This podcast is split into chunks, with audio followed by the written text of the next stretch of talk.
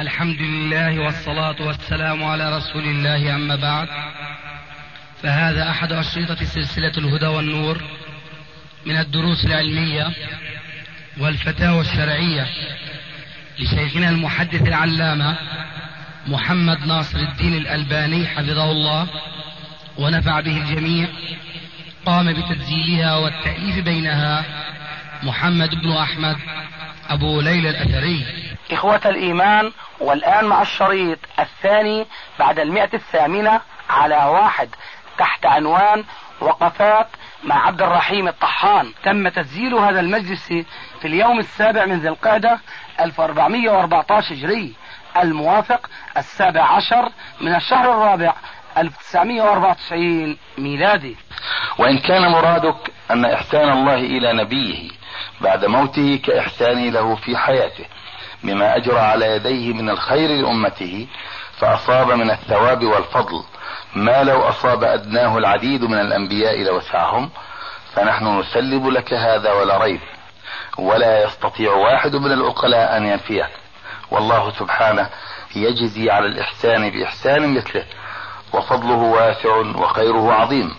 وقد أوحى إلى نبيه أن يقول لأمته من سن في الإسلام سنة حسنة فله أجرها وأجر من عمل بها إلى يوم القيامة لا ينقص من أجورهم شيء. فإن كان واحد من الأمة يصيب من الفضل بسنة أظهرها من سنن المصطفى عليه الصلاة والسلام ما يصيب من هذا الأجر فكيف إذا سيكون الفضل الذي سيدركه عليه الصلاة والسلام بالرسالة والنبوة؟ التي أخرج بها الملايين من الظلمات إلى النور. ومن المعلوم بداهة أن الذين دخلوا الإسلام في حياته عليه السلام يعدون في قلة عددهم كالشعرة السوداء في الثور الأبيض بالنسبة للأعداد التي دخلت الإسلام من بعد موته صلى الله عليه وسلم. وإذا فإن فأن ينيله الله إحسانا بعد موته فذا أمر ليس يحتاج إثباته إلى برهان. بل لو قلنا إن إحسانه إليه بعد موته لما أجرى الله على يديه من الخير للقرون العاقبة من الأمة ربما كان أضعاف ما أجراه من الإحسان له في حياته على ما تحمل من الأذى وشدة الوحي ومسؤولية البلاغ أعظم أعظم من الإحسان الذي أناله إياه قبل موته لما جاوز الصواب. لكنه يبقى إحسانا وهبه بفضل النبوة والرسالة التي أكرمه الله سبحانه بها. ومثل هذا التوضيح يندفع الإيهام الذي يقع في الأذهان بسبب الإطلاق غير المقيد والتعميم غير المخصص أو غير المخصص. ولا ريب أن السامع الذي يسمع قولك وهو إحسان ممتد إلى الأمة لا يبعد أن يظن أنك إنما تريد أن الرسول عليه الصلاة والسلام ينفع أمته بشيء يصدر عنه وهو في قبره كشيء كان يصدر منه قبل موته. بل هو الذي صرحت به تصريحا لا يقبل الخفاء معتمدا على الحديث الذي جعلته محور هذه المسألة وهو قوله عليه السلام حياتي خير لكم ومماتي خير لكم. ولو أننا جرينا على سنن التسليم والتأويل والتصديق بكل من ينقل للناس من الكتب بلا تمحيص ولا تدقيق لرضينا بالذي قلت ولصدقنا الذي حكمت. ومثل هذا يوقعنا في حيرة مظلمة لا نستبين منها بصيص شعاع لنقف به على حدود صواب المعرفة فضلا عن أن نتوسطها أو نجاوز طرفها. وليس هذا انتقاصا لك ولا تبخيسا لعلمك. فيكفي أنك تشتغل في علوم السنة المطهرة وهذه نعمة تغبط عليها. لكن يا شيخ عبد الرحيم أما كان الأمثل بك والأجمل أن تسمع لحكم الشيخ ناصر على هذا الحديث بدلا من أن تحكم عليه حكما ربما كان الظن فيه على الأقل يكفي ببطلان ما حكمت.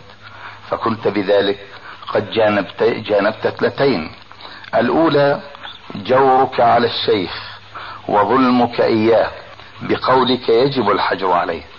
والثانية أنك تحقق فائدة علمية. إما أن تلزم الشيخ بها فيفرح بها ويحمدها لك وإما أن تدع بها خطأ وقعته وذممت به الشيخ فتفرح به وتحمده له.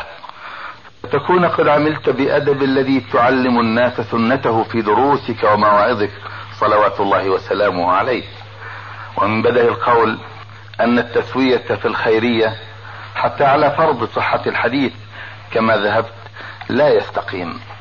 وموته صلى الله عليه وسلم كان مصيبة عظيمة على الأمة. إذا عظمت مصيبة أحدكم فليذكر مصيبته فيه. اللهم إلا أن تكون مصيبة الأمة في موته عليه الصلاة والسلام على فداحتها تعرض للخير الذي يفيء الله بها عليها من حياته صلى الله عليه وسلم فيظل موصولا بها ما دام حيا. ولا يشك إنسان في أن فضل الصحبة التي كانت للصحابة رضوان الله عليهم لم تكن لسائر الأمة سواء منهم من جاء من بعد موته أم من كان في حياته ولم يكتب له شرف الصحبة. ولولا ذلك لما كان حرص البعيدين عن المدينة أن يأتوها ليلقوه عليه الصلاة والسلام فينالوا بلقياه شرف صحبته. ولا أحسبك إلا أنك قائل معي إن الخيرية التي نالها الصحابة بصحبته عليه السلام فاقوا بها الأمة كلها شرفا من غير منازع. اذا فالخيرية التي أجراها الله لبعض هذه الأمة بلقياه عليه السلام جعلت له فضلا زائدا على سائرها. وما كان ليكون لهم هذا الفضل إلا بشيء ادركوه هم بحياته فيهم وبصحبتهم إياه ومكثهم معه. وإلا لكان محصلا هذا الفضل أويس القرني فأين اذا الإحسان الذي تفضل به عليه في حياته من أويس القرني هذا؟ أفلا يكون أويس الذي بشر به الرسول صلى الله عليه وسلم أصحابه وطلب منهم أن يطلبوا منه أن يدعو لهم إن لقوه أولى بالإحسان أو بإحسان رسول الله صلى الله عليه وسلم في حال حياته فيكون له منه حظ كحظ أصحابه. ولا يرد هنا أن إحسانه عليه السلام بعد موته ممتد إلى أمته يتفاوت فيهم بتفاوتهم في القرب منه والبعد عنه فإن ذلك يبقى أمرا غيبيا محضا لا يجوز الحكم عليه بمثل هذا. وكلامنا هنا مثل كلامنا فيما أسلفنا القول فيه. والمحذور الذي يخشى يا شيخ عبد الرحيم من هذه المسألة ليس محذورا ينشأ بمخالفة عن حكم شرعي فرعي ولو كان لهام بل إنه محذور ناشئ من مخالفة عن عقيدة يفضي المخالف بها إلى أمر إد ليس له منه منزع إلا بالمخالفة عن هذه المخالفة. محذور لا ينفع معه من بعد القواعد الشرعية كلها وأولها قاعدة سد الذريعة. وقاعدة درء المفاسد مقدم على جلب المصالح. يا شيخ عبد الرحيم هل جر على المسلمين بلاء الشرك كالاستغاثة بالأنبياء والصالحين والذبح لغير الله ومضاهاة الكفار في عباداتهم وما إلى ذلك من المخالفات الصارخة في العقيدة إلا التساهل في الألفاظ وفضفضة المصطلحات وفقدان الدقة الضابطة للمعاني الشرعية وبناء على ما قررت يا عبد الرحيم من صحة الحديث وعلى اعتمادك على الكتب التي أوردت طرقه وعلى كلام العلماء الذين لا ينكر علمهم ولا فضلهم في علوم السنة فيه. فإني سائلك أولا هل استغفاره عليه الصلاة والسلام لأمته بعد موته هو كاستغفاره لها قبل موته؟ هذا الأول. أما الثاني إذا كان هو هو فهل يستثنى من استغفاره هذا أحد من الأمة أو طائفة من طوائفها؟ أم لا يستثنى من الأمة فرد من أفرادها ولا طائفة من طوائفها؟ فإن كان الجواب عن السؤال الأول أن استغفاره عليه الصلاة والسلام بعد موته للأمة ليس كاستغفاره لها في حياته فتكون مخطئا على أقل تقدير. في دعواك أن إحسانه عليه السلام ممتد لأمته من بعد موته. أو أننا نكون قد دخلنا حيز التأويل لكي لا ندفع صحة سند الحديث. وحينئذ إما أن نخطئك في الحكم على الحديث بالصحة وإما أن نظن الظن, الظن المحير في قول لرسول الله صلى الله عليه وسلم. ولا ريب وأنت معنا في ذلك أن القول بتخطئتك أولى وأولى وأولى. وإن قلنا إن استغفاره عليه السلام لأمته بعد موته هو كاستغفاره لها قبل موته يلزم منه أن الأمة كلها ستنجو من النار ولن يمس أبشارها العذاب إلا تحلة القسم كما جاء في الحديث الصحيح. ذلكم أن استغفاره عليه الصلاة والسلام دعاء. ودعاؤه عليه السلام لا يرد ولسوف ينال فضل دعائه هذا العصاة والفساقة والظلمة.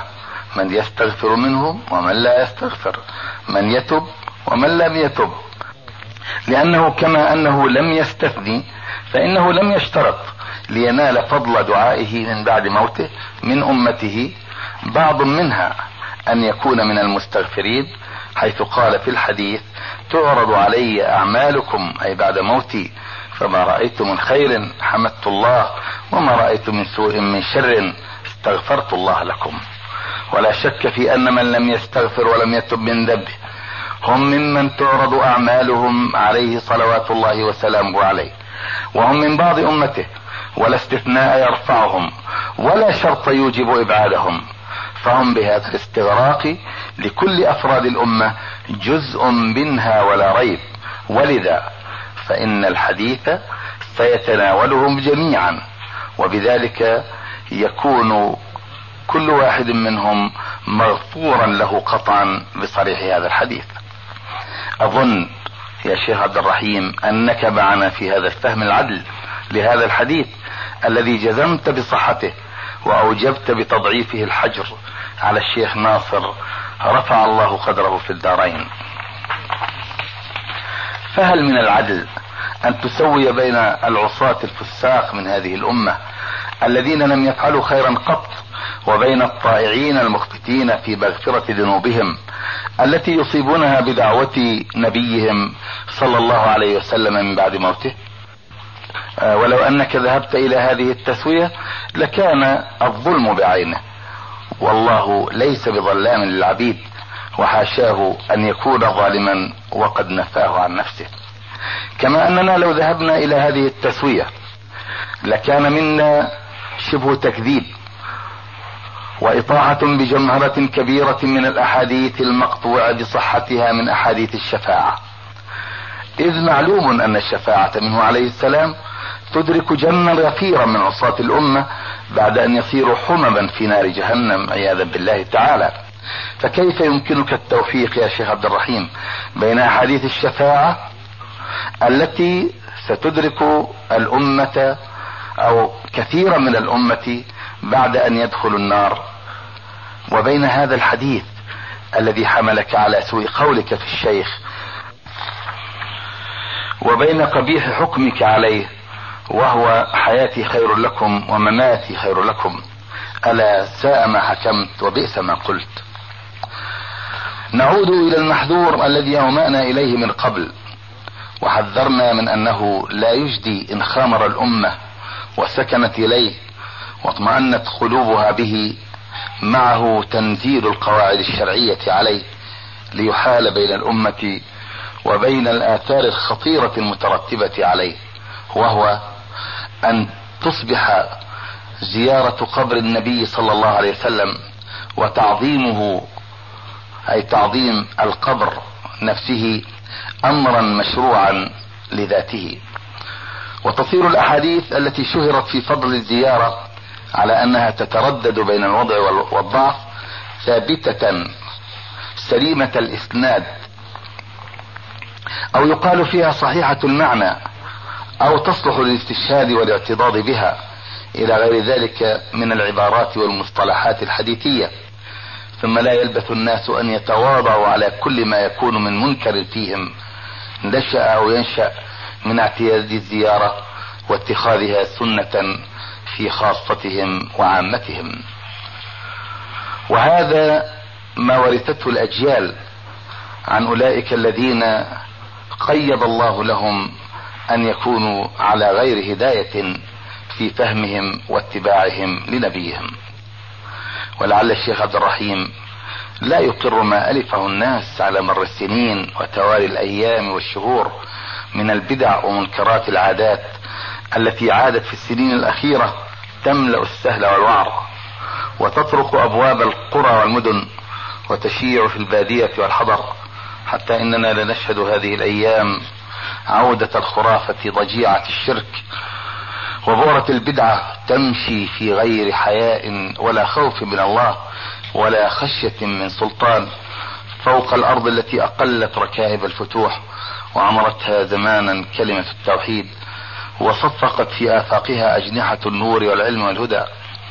وكنا نؤمل أن تبقى دعوة التوحيد موصولا حبلها بالقرون الأولى يانعا ثمرها.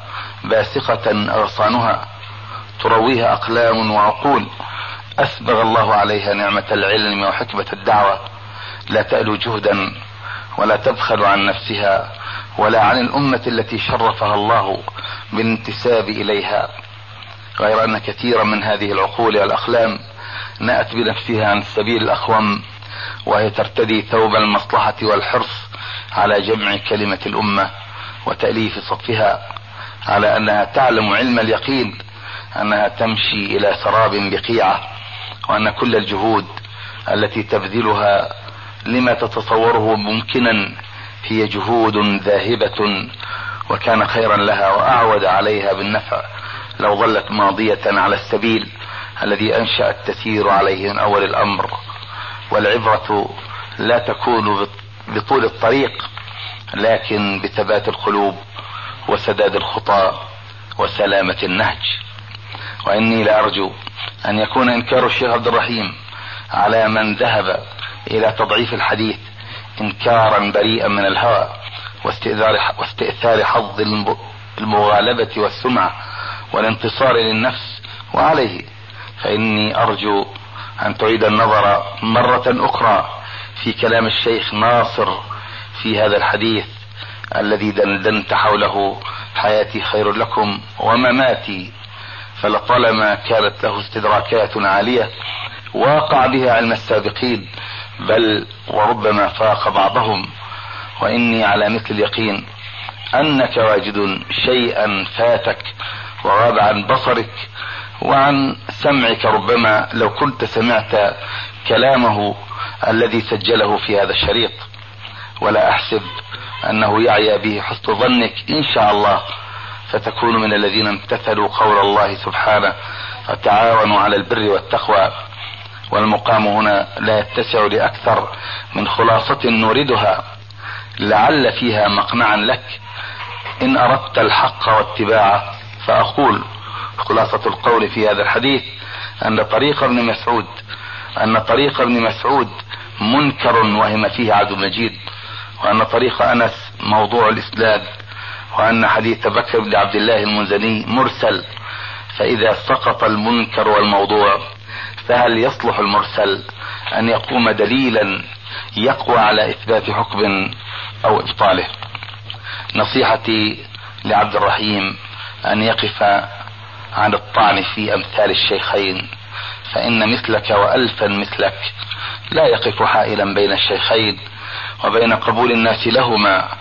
ووالله لو أنفقت شيئا من جهدك الذي تنفقه في النيل منهما وأمثالهما في الثناء عليهما وعلى علمهما وفضلهما ورسوخ قدميهما في الدعوة لكان خيرا لك وأعود من نفع عليك. فإن أبيت فوالله ما غير نفسك سلبت أو ذممت. وأقول أيضا وأرجو أن تصغي اصغاء حسنا لما أقول. فوالله ما نريد لك الشر والذي رفع السماوات بغير عمد وبسط الأرض وسواها. لا نريد لك إلا الخير لكن ما أردت والله لنفسك إلا الشر. والمؤمن لا يكون مؤمنا إلا إذا أحب لأخيه ما يحب لنفسه. ونحن والله نحب لك أن تكون على الهدى. وليس أيسر على الإنسان المسلم من أن يجعل لنفسه سبيلا واضحة. لا يلتبس فيها حق بباطل ولا ينبهم فيها شر بخير ولا ينتقص فيها صواب بخطأ أو يجار فيها بخطأ على صواب. فلا يلحب فيها إلا على مثل الخميلة الخضراء. وهذه السبيل لا يهدي إليها ولا يدعو الناس للمشي عليها إلا من كان على علم بها من قبل واستبانت له مناراتها. وربما لا يكون قد أتاها إلا بعد طول معاناة ونصب. فيكون بذلك شديد الحرص على الا يحيد عنها. وأحق الأحقين بها هم حملة الدعوة على منهاج القرون الثلاثة الأولى. هم أولياؤها في كل قرن. ليسوا بمنفكين عنها ولا هي بمنفكة عنهم. يتلون أحكامها ويتجملون بآدابها ولا يهنأ لهم عيش إلا في ظلالها. وكأنهم ما كانوا إلا ليكونوا هم وحدهم دون الناس. الهداة إليها؟ المبينين عن الله سبحانه ما نزل للناس ليظلوا مستمسكين بالحبل الموثوق إليها. ومن كان يعرف الشيخ عبد الرحيم الطحان ما كان يظن أن سيأتي يوم عليه يرمي فيه عن قوس من لا يرى نفسه أهلا لمثل ذلك الأمر الشريف الجليل الذي قام على رعايته الأنبياء والرسل واستبان على بلجه بالنور الذي شرفهم الله بالوحي به إليهم. وندب إليه من بعدهم من كان على مثل الذي كانوا عليه وفي الوهيه وربوبيه واستقامة على مقتضاهما الحق. ولعل الشيخ عبد الرحيم يرى غير الذي نرى فيه. ولسنا والله بحانفيه ولا بصاديه ولا برديه عن شيء يراه حقا لنفسه. لكننا نذكره ولا نعلمه ونبين له مؤكدين لا موجبين ولا فارضين. أن من حق الدعوة عليك ألا تمر شيئا من بين لحييك. يكون حجة عليك بسوء تأويل يصرف عن الحق لا لك أو بخطأ يظهر لك وجه الصواب في غيره ثم لا ترجع عنه أو بنسيان إن ذكرت الحقيقة بعده ثم لا تقف عندها لتقدمها على ما سواها. واستطارة الأمر على غير وجهه ينعطف على صاحبه بكلوحة كريب يصيب من ضرائها ما لا قبل له برده عنه. إلا بأن ينعطف هو عن ذلك الأمر تائبا من ذنبه منيبا إلى ربه راجيا عفوه واضعا نصب عينيه أم أن من ورائه أناسا يصغون إليه ويسمعون ما يقولون فيستجيبون له منهم الضعيف الجاهل ومنهم طالب العلم المبتدئ. فانظر من أنت ومن تكون يا شيخ عبد الرحيم. وأنت تقول إن البركة هي العمل لتجعل منها ملتمسا في وجوه الأنبياء والصالحين نظرا وتقبيلا لا لليد والوجه فحسب بل وللسان أيضا.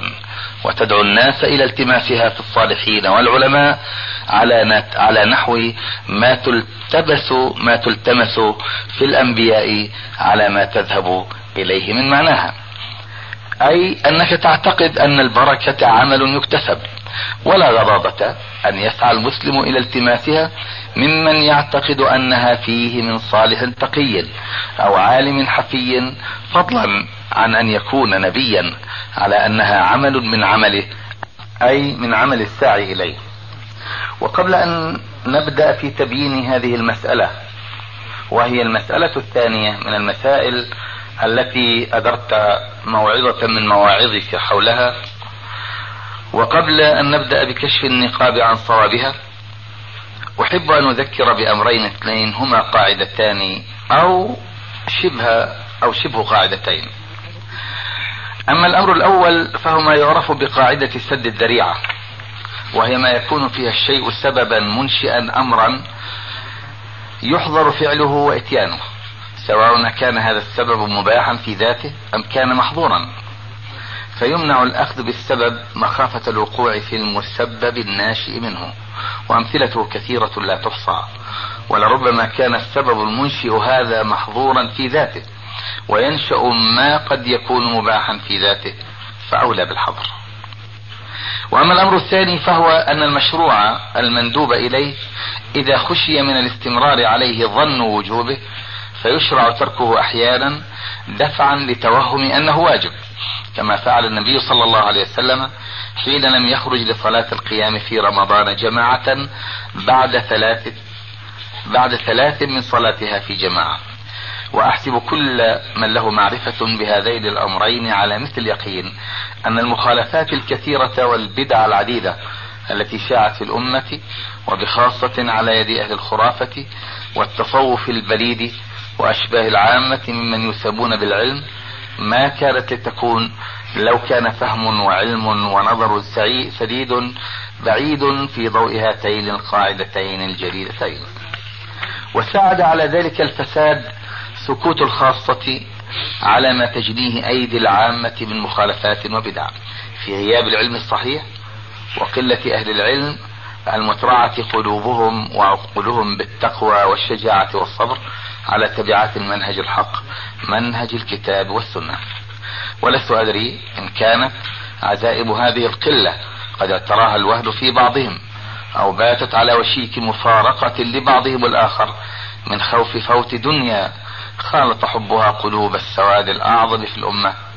فعزائم من إذا ستبقى ثابتة على منهج الحق وحبل تبعاته. وبعد. فهل لي أن أسأل الشيخ عبد الرحيم عن معنى البركة في لغة القرآن التي خاطب الله بها سبحانه الأمة وكلفهم بأحكامه وشرائعه على وفق فقهها؟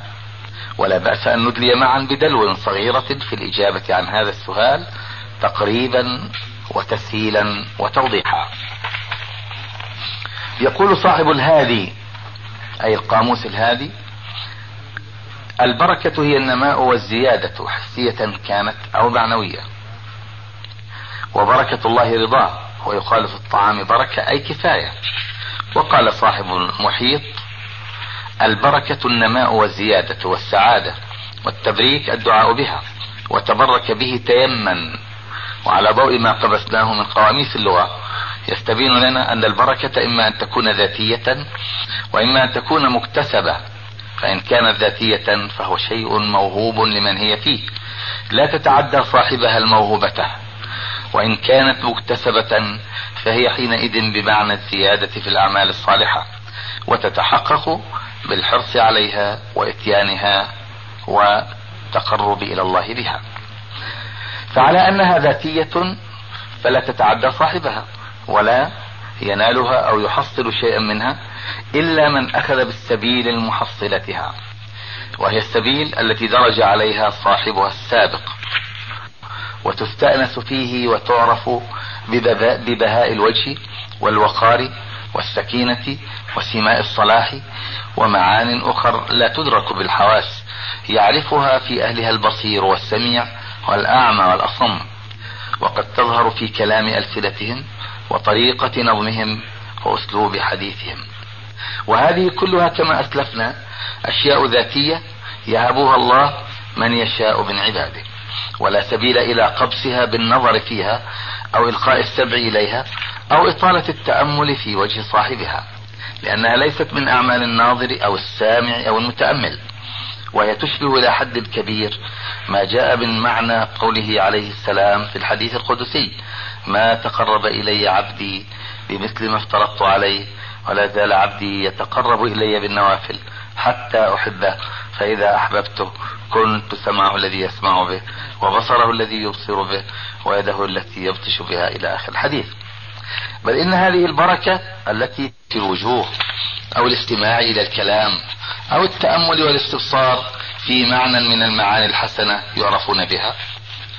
لا أحسب أحدا من عقلاء الناس يقول ذلك وإنما يكون التماسا على وجه التيمن والاستئناس وراحة القلب كالنظر في أي شيء من مخلوقات الله الجميلة الحسنة كالنظر إلى الخمائل والحدائق وإطالة التأمل في أعاجيب خلق الله سبحانه والاستماع إلى تغريد الطيور أو رؤيتها وهي تغدو وتروح إلى غير ذلك من الصور والأشياء والأشكال مما يحدث في القلب والنفس من الآثار الوجدانية وعجيب أمرك يا شيخ وأنت تزج بقوله عليه السلام أولياء الله هم الذين يذكر يذكر الله لرؤيتهم لتجعل منه دليلا تطيف به رأيك في معنى التبرك. وأنا سائلك لا معترضا بل مذكرا. وهل لا يذكر الله سبحانه؟ ولا تلتمس البركة على ما ذهبت إليه من معنى متكلف بعيد إلا برؤية وجوه الصالحين وإذابة النظر فيها. أم أنها تلتمس أيضا على المعنى الحق المراد من البركة في كل بديع صنع الله سبحانه؟ إذا فالحديث يراد به معنى أدق مما ذهبت تتأوله يا شيخ وهو المعنى الذي تنطق به حروفه أو تكاد. إنه الحض على ملازمة صحبة الصالحين والتأسي بأقوال أولياء الله المتقين وأفعالهم وإدامة النظر في أحوالهم. وهذا شيء من معنى قوله عليه السلام مثل الجليس الصالح والجليس السوء كمثل بائع المسك ونافخ الكير. فبائع المسك إما أن يحذيك وإما أن تبتاع منه وإما أن تشم منه ريحا طيبة ونافخ الكير. إما أن يحرق ثوبك وإما أن تشم منه ريحا كريها. ولا ينفع طالب العلم يا شيخ إطالة الدندنة حول معنى يريده المعلم أو الواعظ وتكرار ذكره واللمز في المخالف والطعن عليه. كقولك في الشيخ ابن باز رفع الله منزلته ليغيظ به القاليه وخصومه. تقول لا أدري لماذا يضيق عقله وكقولك فيه يشتط في ذلك. وكقولك أيضا اتق ربك وهو لا يسمعك وكقولك وهو ينكر على ابن عبد الهادي رحمه الله انظر تقوله بسخرية وهزوء انظر للتعليق والتلويث والله إنك تكذب عليه هذا كلامك على الشيخ. وقولك أيضا ومن يضلله فهو أضل من حمار. هكذا تقول على الشيخ ابن باز. تقول ذلك كله وأنت تحاول تقليد صوته هزوا. يا شيخ عبد الرحيم والله إنك لا حق أن يقال فيك ما قلت في الشيخ. ووالله لقد عرفت الدنيا الشيخ ابن باز قبل أن تولد. ولو ذهبت تسأل الفساق والفجار والأتقياء الأبرار. لاتفقت كلمتهم جميعا على تكذيبك أنت في دعواك على هذا الشيخ. فأن تعرف قدرك خير من أن تتمادى في الطعن على أعراض سدة العلم وسادة العلماء. وأن تعرف الأدب مع رأسي الدعوة وعموديها. ابن باز والألباني. خير من أن تتوارى وراء التكرار الممل والإسهاب الذي لا طائل تحته. ووضع الأشياء في غير مواضعها. واللمز المبدي حقدا والطعن المظهر غيظا. وحسبك يا شيخ عبد الرحيم. وأنت تعرض على سامعيك أقوال بعض أهل العلم فيما ذهبت إليه. من رأيك في البركة كابن قدامة والنووي وابن عبد الهادي. إن كنت لا تريد الإنكار عليهم أدبا معهم وهو شيء تحمد عليه ولا ينكر على طالب العلم أن يطمعه. ولو صنعته مع شيخيك لكان خيرا لك. أقول أولى أن تكون قواما بالقسط قوالا للحق. تقدم ما يثبت صريحا من فعل الصحابة بل ومن فعل إمام الصحابة عليه الصلاة والسلام على تلك الأقوال التي أقمتها دليلا على صحة ما ذهبت إليه. وأن تقول بلسان عربي مبين إن فعلهم رضي الله عنهم أولى بالتقديم والعمل من فعل هؤلاء الجلة الأخيار من العلماء. ولو ذهبت تستقصي سير الصحابة ما وجدت أثارة من علم تدل على مشروعية أقوال هؤلاء الجلة من العلماء. وابن حنبل إمام أهل السنة والأمة على رأسهم. إن كان ما نسب إليه صحيحا سليما. وهلا وسعك قول واحد مثل عمر. مثل عمر بن عبد العزيز رحمه الله وهو ينكر على معترض عليه. يقول أقول لك قال رسول الله وتقول لي قال ابن عباس وهي قولة يا عبد الرحيم تمثل منهجا كاملا برمته فكان أولى بك أن تأخذ به. وهذه سنة رسول الله صلى الله عليه وسلم الواسعة الشاسعة. هل علمت فيها شيء مما قلت؟ إن كنت علمته. فهلا قلته ثم على أن ما استقر عليه ابن حنبل هو ما ذهبت إليه. فأين أنت من كلمته التي يقول فيها ما يوافق كلمات الأئمة الذين هم هو واحد منهم إذا صح الحديث فهو مذهبي. ولعلك فرحت كثيرا بما رواه البيهقي في سننه عن ابن عمر من أنه كان يستحب قراءة أول سورة البقرة وآخرها عند الميت. ولعلك فرحت كثيرا بما رواه البيهقي في سننه عن ابن عمر رضي الله عنهما من أنه كان يستحب قراءة أول سورة البقرة وآخرها عند الميت.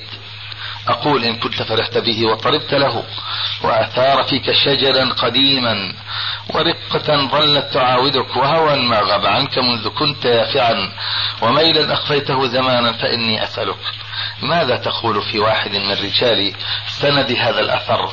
هو عبد الرحمن ابن العلاء هو عبد الرحمن ابن العلاء ابن اللجلاج وهو على جهالة عينه. لم يعرف عنه إلا هذا الأثر وأثر آخر اختلف عليه فيه. فهل هو معروف عندك أو عند أحد ممن روى هذا الأثر؟ فلماذا لم تذكره بما هو فيه؟ ولماذا لم تمت اللثام عنه وتقول إنه مجهول لا يعرف؟ فهل يطيب لك أن تصوب أو تصحح أثرا وأحد رواته مجهول لا يعرف؟ لماذا هل ضعف لسانك عن إيراده ودأبك التكرار والإطالة ورد الصدر إلى العجز والعجز إلى الصدر.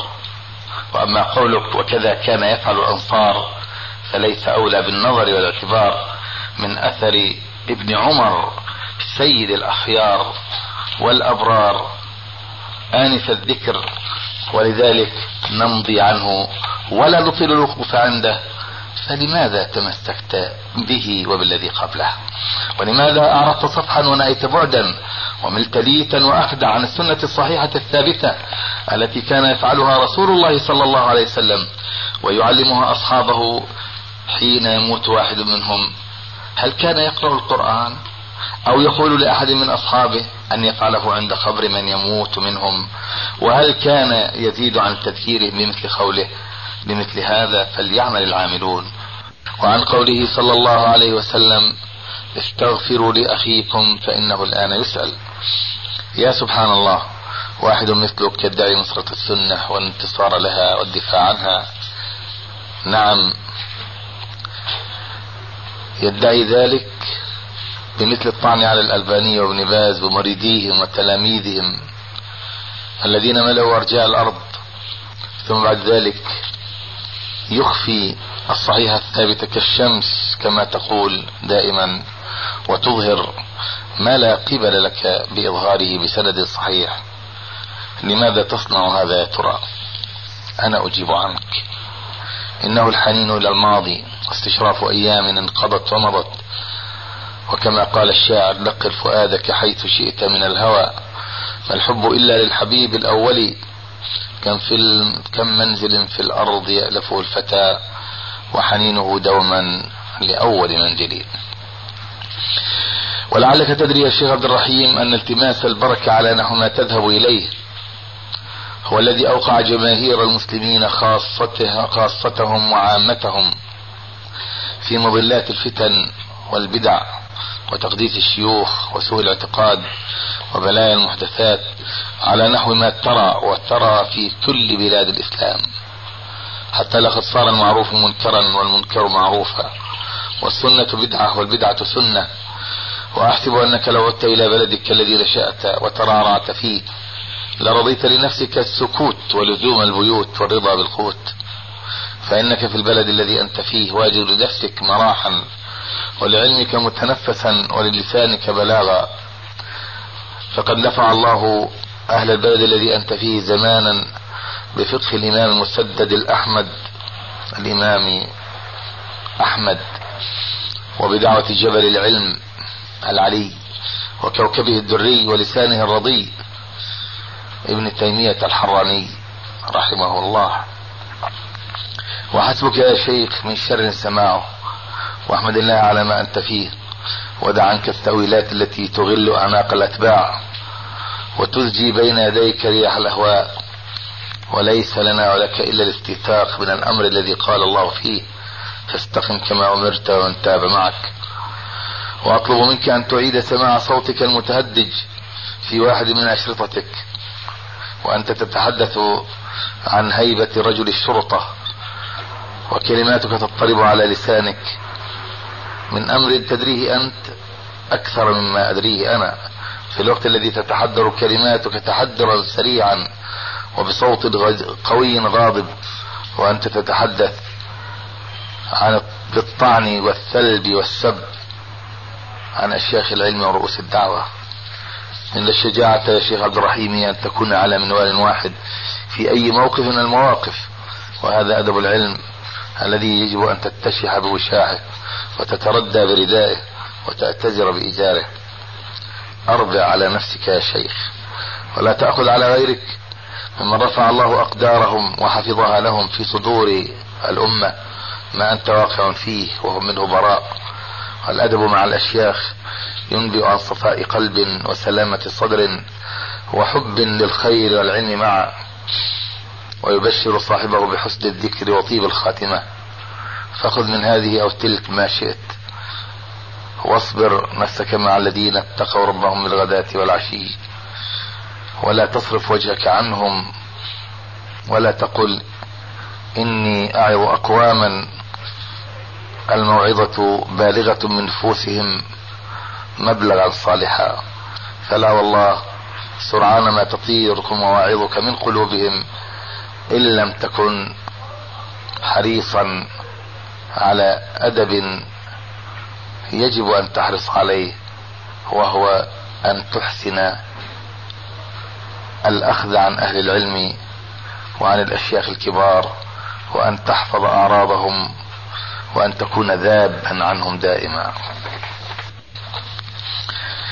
وأخيرا يا شيخ عبد الرحيم يبدو أنه لم يطب لك الاكتفاء بذم شيوخ الإسلام وعلماء الملة في هذا الزمان حتى بسطت لسانك بالأذى على شيوخ الإسلام وعلماء الأمة في القرون الماضية. فوضعت اثنين منهما تحت طائلة رحمة لسانك في خطبة لك في الخامس عشر من رمضان في قطر ولا أدري في أي مسجد. سميت الأول منهما في سخرية جارحة بالعبد. أتدري من هو؟ ولعل السامعين لم يدروا من هو. هو سيد فقهاء زمانه. وإمام أهل العلم من غير منازع هو ابن حزم الأندلسي رحمه الله صاحب الموسوعة الفقهية العظيمة المحلى.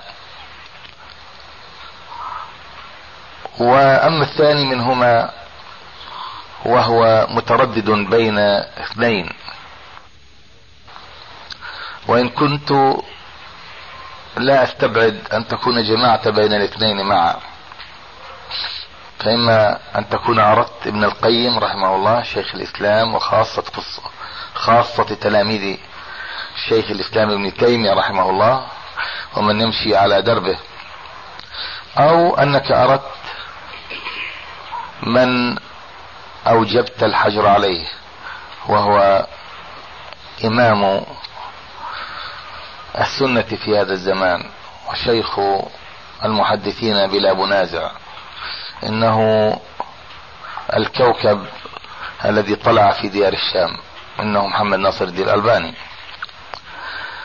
قلت فيهما أو في أحدهما لا أدري ولعل الثاني أقرب إلى الأول. وإن كان ذمك لما ساق من شعر على لسانه لابن القيم رحمه الله هو ذم لابن القيم نفسه. وابن القيم رحمه الله يقول وهي الأبيات التي طالما رددها ويرددها الشيخ ناصر على لسانه لما فيها من معنى جميل حسن العلم قال الله قال رسوله والنص والإجماع فادأب فيه. وحذار من نصب الخلاف سفاهة بين الإله وبين قول فقيه. أنا لا أدري ما الذي حملك على أن تشبه قائل هذه الأبيات سواء أكان الذي شبهته هو ناقلها وراويها أم كان هو قائلها هو ناظمها لما شبهته بالبابوات والقساوسة؟ إن كنت تدعي أنك لم ترد بكلامك الذام هذا ابن القيم رحمه الله بل أردت واحدا كتمت اسمه وأخفيت نعته وحتى لو أردت غير ابن القيم فإنما أوردته من نظم له رحمه الله ينتهي بالذم إليه. لأن من أعجب بواحد مثل ابن القيم لا يعجب به إلا لأنه ينهج نهجه ويخفو أثره ويحب علمه ومدرسته. إنه ما ذم ذلك الإنسان إلا لأنه جعل أبياته تجري على لسانه وحفل بها وصار يكثر من الاستشهاد فيها. فلماذا هذا الاستخفاء من وراء الجدور وأنت في مثل بسالتك ودعواك أنك على منهج الكتاب والسنة وفهم السلف الصالح. كان يسعك ما تدعو إليه أنت نفسك من تلذيه اللسان والجنان عن الطعن والذم والحقد والبغضاء. فتخطئ الاثنين معا فيما لم يعجبك ما أفتى به أو قال. وما أدري والله كيف يجد مثلك مكانا لنفسه بين أهل العلم وانت على ما انت عليه من استباحة الأعراض.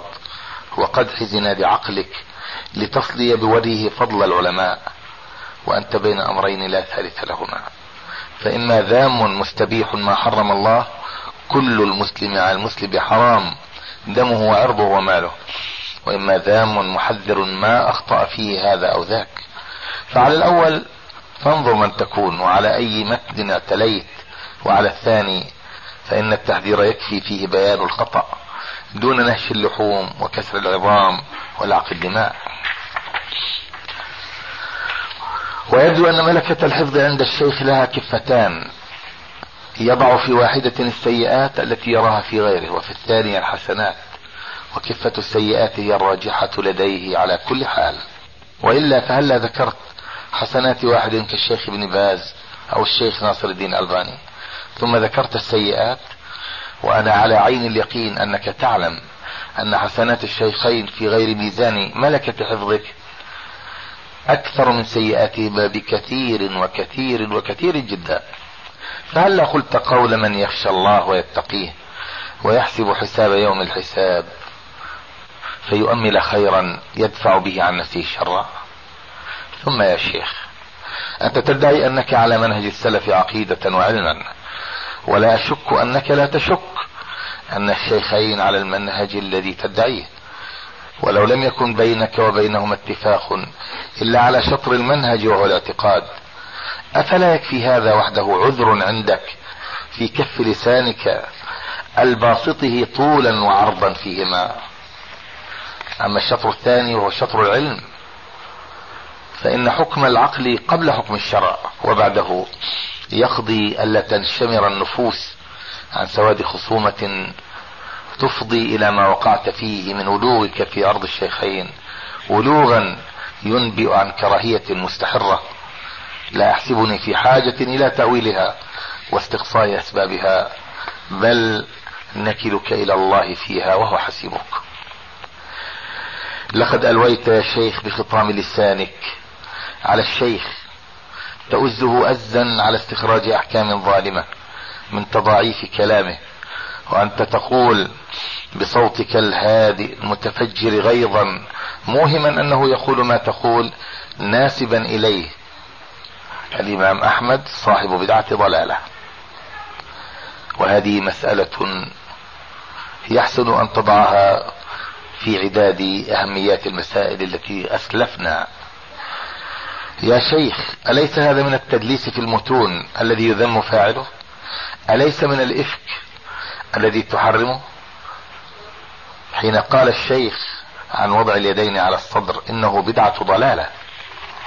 والله ما أراد أن يصف أحدا يفعله أو يقول بمشروعيته إنه صاحب بدعة ضلالة. إنما كان يحكم على الفعل نفسه بأنه بدعة ضلالة. ولطالما فرق الشيخ بين الفعل الذي يحكم عليه بالبدعة وبين فاعله نفسه. وهل تظن أيها الشيخ أن الشيخ ناصر يقول عن الإمام الزاهد الورع الفقيه ابن باز إنه صاحب بدعة ضلالة؟ والله لو تعلم كم يوقر الشيخ ناصر الشيخ ابن باز لسعيت إليه تتعلم منه كيف توقر الشيوخ. وأنا علمت أن شيخنا عبد العزيز يحض طلاب العلم على قراءة كتب الشيخ ناصر والإفادة منها. إن سلوك هذين الشيخين مع بعضهما البعض فيه من الأدب الذي يذكرنا بما كان من أدب بين العلماء السابقين من سلفنا الصالحين. وكان حقا عليك أن تسأل عن القائل ببدعية القبض بعد الاعتدال من الركوع وهو يسأل أي الشيخ ناصر لو أنك صليت وراء إمام يصنع القبض هل تقبض كما يقبض متابعة للإمام أو تسبل؟ فاسمع ماذا قال الشيخ. قال الشيخ ناصر أمتع الله الأمة بطول حياته وعلمه. إن صليت وراء واحد مثل الشيخ ابن باز قبضته لأنه يقبض باجتهاد علمي يرى فيه الدليل معه. وإن صليت وراء واحد من عامة أهل العلم لا أقبض لأنه إنما يصنع ذلك من تقليد. فانظر يا شيخ عبد الرحيم بالله عليك هذا الفقه الدقيق السوي وهل من يقول بهذا يرى أن الإمام أحمد صاحب بدعة ضلالة؟ اتق الله يا شيخ ولا تلبس بتكرارك وخلطك واقتطاع أجزاء من الكلام لتصدر بها أحكاما ظالمة. والظلم أظنك تعلم أنه ظلمات يوم القيامة. وأي ظلم هذا الذي تأتيه؟ إنك تظلم محيي السنة في هذا القرن ومجدد أمرها وفقيه الأمة وزاهد علمائها. فانظر يا شيخ من سيكون خصمك. فانظر يا عبد الرحيم من سيكون خصمك يوم القيامة. إنهما الإمامان المجددان العلمان ابن باز والألباني. فهلا كففت لسانك؟ وأمسكت عنانك وحفظت جنانك. وأما الإمام ابن حزم فأحسب أنك لو كنت سمكة في بحر علم وعمرت دهرا ما أدركته في باب من أبواب موسوعته.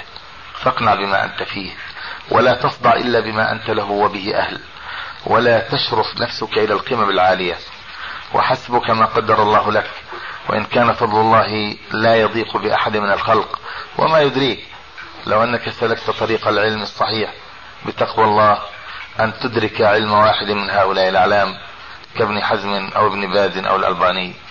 وما أحوج الأمة اليوم يا شيخ عبد الرحيم أن يكثر فيها مثل هؤلاء يخلف بعضهم بعضا بأحسن الحديث وأحسن الهدي وأحسن الأدب والتقوى.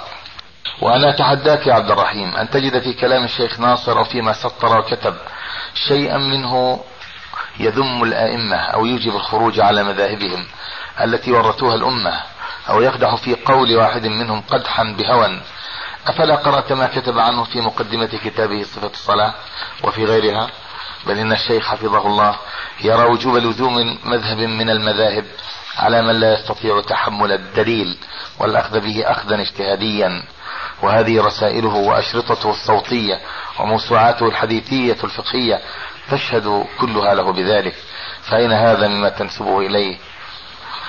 ومن افترائك عليه وأنت تشبهه عاملك الله بما تستحق بالقساوسة والبابوات. أظن أن القساوسة والبابوات يستحيون أن يشبهوه بهم. حتى أتيت أنت وأدخلته فيهم ابتغاء مرضات الشيطان وتقربا إلى القساوسة والبابوات. وأخيرا فإني أستحلفك بالله يا هذا الشيخ. هل تحب أن تلقى ربك بمثل هذا الذي وصفته به الشيخ ناصر؟ لأنه عمل صالح أو تكره لأنه عمل غير صالح.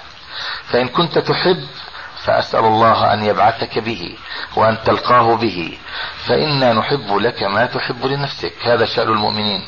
وإن كنت تكره فأعلن في الناس توبتك. واستغفر لذنبك وبادر إلى طلب العفو من الشيخ ناصر ومن الشيخ عبد العزيز ومن كل من استطال لسانك فيهم فإنا لا نحب أن يساء لموحد بالعذاب والسوء. استغفر لابن حزم وقل جزاه الله خيرا عن الأمة. واستغفر لشيخ الإسلام ابن القيم وقل جزاه الله خيرا على ما بذل الأمة وأبقى لها من ميراث. وموعدنا يا عبد الرحيم. يوم الحساب والسلام على من اتبع الهدى وصلى الله وسلم وبارك على نبينا محمد وعلى آله وصحبه وسلم. قام آه، بتسجيل هذا اللقاء العلمي في الرد على الشيخ عبد الرحيم الطحان في الأشرطة التي تناول فيها نفرا من أهل العلم منهم الشيخ عبد العزيز بن باز والشيخ ناصر الدين الألباني والشيخ ابن حزم غفر الله لهم وأمتع من كان حيا منهم بطول حياته المسلمين وبعلمه ومن كان قد أفضى إلى ربه أن يغفر له وأن يجزيه عن الإسلام خيرا. أقول قام بتسجيل هذا اللقاء وهذا الرد على الشيخ عبد الرحيم الطحان أخونا الفاضل هو صاحبنا الطيب محمد ابن أحمد أبو ليلى الأثري في تسجيلاته التي أسماها واسمها حق بسلسلة الهدى والنور. وسجلتها وأنا على فراش المرض الذي لزمته قرابة شهرين ونصف من الزمن. وأسأل الله عز وجل أن تكون في صالح عملي وفي صحيفة حسناتي يوم القيامة يوم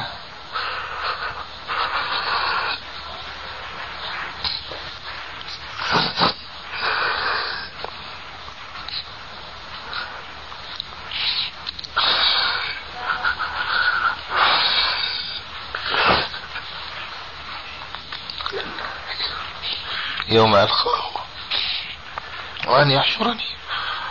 والشيخ ناصر. والشيخ عبد العزيز. وكل من يحبهما في زمرة المصطفى صلى الله عليه وسلم. إنه سميع قريب مجيب. الله أسأل أن يسقينا من يد المصطفى. شربة لا نظمأ بعدها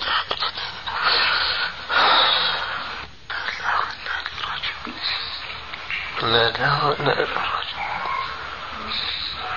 إنا الله وإنا اللهم اغفر لنا. كما أسأل الله عز وجل أن يهدي عبد الرحيم الطحان وأمثاله